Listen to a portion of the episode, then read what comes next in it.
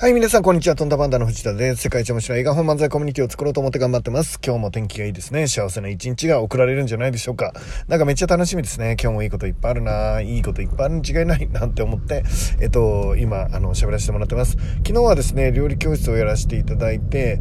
えっ、ー、と、そうですね、延べて言ったら2000人ぐらいの方ですかね。まあ、参加していただいて、まあ、あの、ズームなので、なんていうんですかね、まあ、ズームと YouTube ですかね、で公開したんですけど、あの、2000人の方にこう、お話をしていくっていう感じがやっぱズームだとないですよね。えっと、例えば2000人一度に返したら、まあ僕もあの何回かそういう経験ありますけど、その数千人っていう人がね、えー、いるところで話すって結構パワフルですよね。結構パワフル。なんか、だけど、ズームって、あの、3人も10人も2000人も、あの、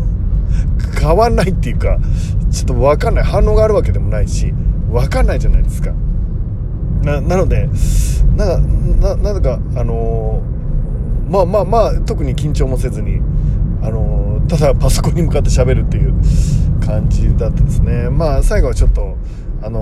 思いがですね、えーと、溢れてきて、まあ、半分並みダメで話させてもらいましたけど、あのそんな中でですね、えーと、いくつか思うことがあったのでちょっと共有したいと思います。よくねえっ、ー、と昨日の、まあ、イベントもそうなんですけど、えーと、どれぐらいの打ち合わせをしてどれぐらいの準備をしてあのやられてるんですかなんていうことに興味持たれる方がいて、まあ、僕もまあ、いわゆるイベントっていうんですかね、えー、企画っていうんですかね、えー、というのを、まあ、あの、自分で主催してきた経験っていうのは、まあ、おそらく1000っていう単位になってくると思うんですけど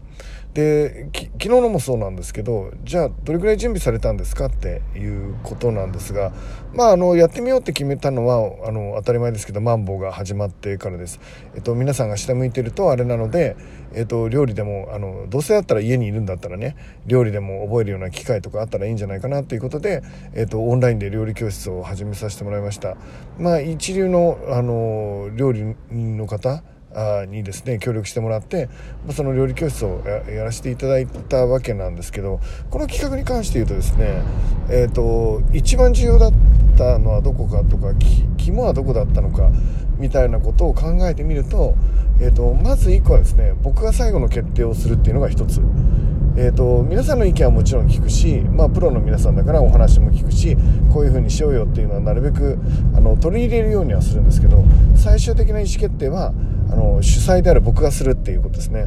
えっと、何がどうであっても最終責任は僕が取るっていうことですね。えっと、そのイベントの評価が悪かったら、えっと、全て、えっと、僕の責任ですっていうことですね。で、せっかく協力していただいたプロの料理人の方々にもう頭を下げて申し訳ありませんでしたっていう覚悟っていうことですね。で、なので、えっと、主催者がですね、最終的に意思決定してそして出来が悪かったら退場するっていう流れ、えー、でその人は悔しい思いをしたら今度はもう絶対勝つぞっつって頑張ってくるっていう、まあ、そういう流れがいろんなもののクオリティを上げていくんだと思うんですね。なので、えーと、何かをイベントやるときはえーまあ、よ演出プロデュース、まあ、それぞれいろいろあると思いますけど責任を取る人は誰なのかを明確にする必要が僕はあると思っています。えっと、今ねえっと、ブロックチェーンの技術が進んで DAO みたいなものがね、まあ、僕も僕自身もどうにか自分のビジネスに取り入れられないかっていうあのいわゆるですねそれは DAO をしたいからっていうよりは最先端の技術を取り入れたビジネスをちょっとやってみたいなみたいな思ってどうやってやるんだろうみたいなのをちょっと今研究し始めてるわけなんですがまあちょろちょろ着手し始めたって言ってもいいぐらいになってますけどしてるわけですがあのー、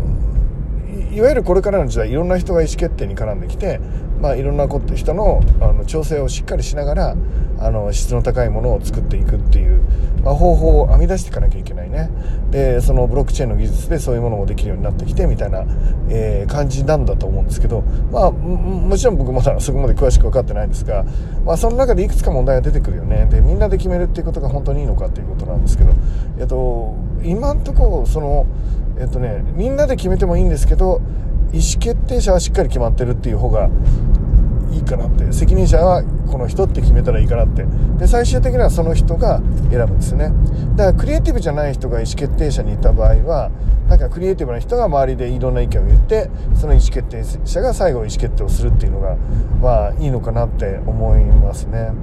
であのこの間ねキングコングの西野君が面白いことをラジオで言ってたのでえっとね何言ってたかな。えっ、とどんな会社に行きたくないですかっていうどんな会社に行かないって決めますか？入社入社しない。就職の時ね入社しないって決めますかっていう問いにねえっと西野君が言ってたのが、えー、社長の私服がダサい。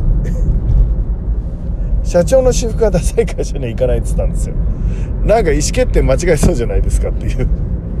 お話なんですよね。あの見てくれに気を使ってない、えー、社長さんのあのにはついていけないよねみたいな。ちょちょっとねそれ僕想像してみたんですけどまあまあまあいい線ついてるかなっていう感じはしますよね。なんかあ面白いなその考えって。ちょちょっと感心しちゃったんですよね。あのつまり、えっと、何かを進めていく時はリーダーっていうのがすごい影響を与えてくるのでそのリーダーの評価で、まあ、ちょっとしたことだけど私服を選ぶ時のとか何かを選ぶ時つまりスタイルですよね。何かを選ぶ時のスタイルっていうのがまああのとても未来に影響を与えるっていうのは確か。そのチョイスの仕方っていうかね、まあ、いわゆる意思決定ですね。その洋服とかちょっと小さなことかもしれないけどなんかそういう小さなことでの意思決定力みたいなのを、あの見るってすごい重要なのかなってまあ、思ったりします。でそういう意味で言うと、まあ、イベントに関してはまず一番が、えーと、僕が最後は決めるので、えーと、責任を取り切るっていうふうに決めてやっているってことですね。でそそのためには最終形を大体イメージしながらその最終形に合うようなものを用意していくとで、えーと、本当にこう力を入れなきゃいけなくて、えー、とみんなの期待値が高いようなものえーと、値段無料だったり値段が安かったりしたら期待値はもともと低いので、まあ、それをちょっと超えてくるっていうのはそんなに努力はいらないんですけど例えばあの有料のあの3000400050001万2万なんていう、まあ、参加費のようなイベントの場合はそれを期待値を超えてこなきゃいけないので相当クオリティ自体にもですねもっともっと努力しなきゃいけないということですね。なので自分を伸ばすんだったら、えーと、やっぱりその値段の高い、えー、ものに対して戦いを挑むって大事かなとは思ったりしますね。でちなみに僕自身が、えーと、一番自分の実力が伸びたなっていうのはまあただのパーティーなんですけど あの大金持ちの方がされたパーティーになるんですけどこれはもう参加費がですね、えっと、数万円っていうあのパーティーになります。でそれをで参加者が400人とか500人とか、まあ、そういうオーダーで参加されるっていうパーティーなんですけど、えっと、その時は参加費がまあそれなりに高いので、あのそれを超えるようなねクオリティを提供しなきゃいけないっていうことで結構寝ないでやったのを覚えてますね。ものすごい、えーと、そこに稼働をかけてやったのを覚えています。えっ、ー、とその時結構僕やっぱり実力上がったなってすごい難しかったんですけどえーと、そこで僕のプロデュース力っていうのはあ随分磨かれたっていうふうに記憶してます、えーと、スタッフの人たちとのチームビルディングから含めてまあ、とてもですね、えーと、大変な時間を過ごしたし、えーと、いっぱいアイデアを出したしいっぱいアイデアをボツにしたし、えーと、結果うまくいかなかった部分もあるし、えー、とその時焦ったりもしたし、まあ、いろんな面でですね成長させてもらったのところだと思います。で、えー、となので、えー、ちょっとまずちょっと脇にそれましたけど、えー、何か企画をしていくんだとするならばまず実際の責任者をしっかりしとくっていうのが重要だなと思っていて僕がやるときは僕が全ての責任を取ろうと思っていて、えーと、うまくいかなかったら全部僕がダメなプロデューサーなんですっていうふうに、えー、当然ですけどしようと思っています。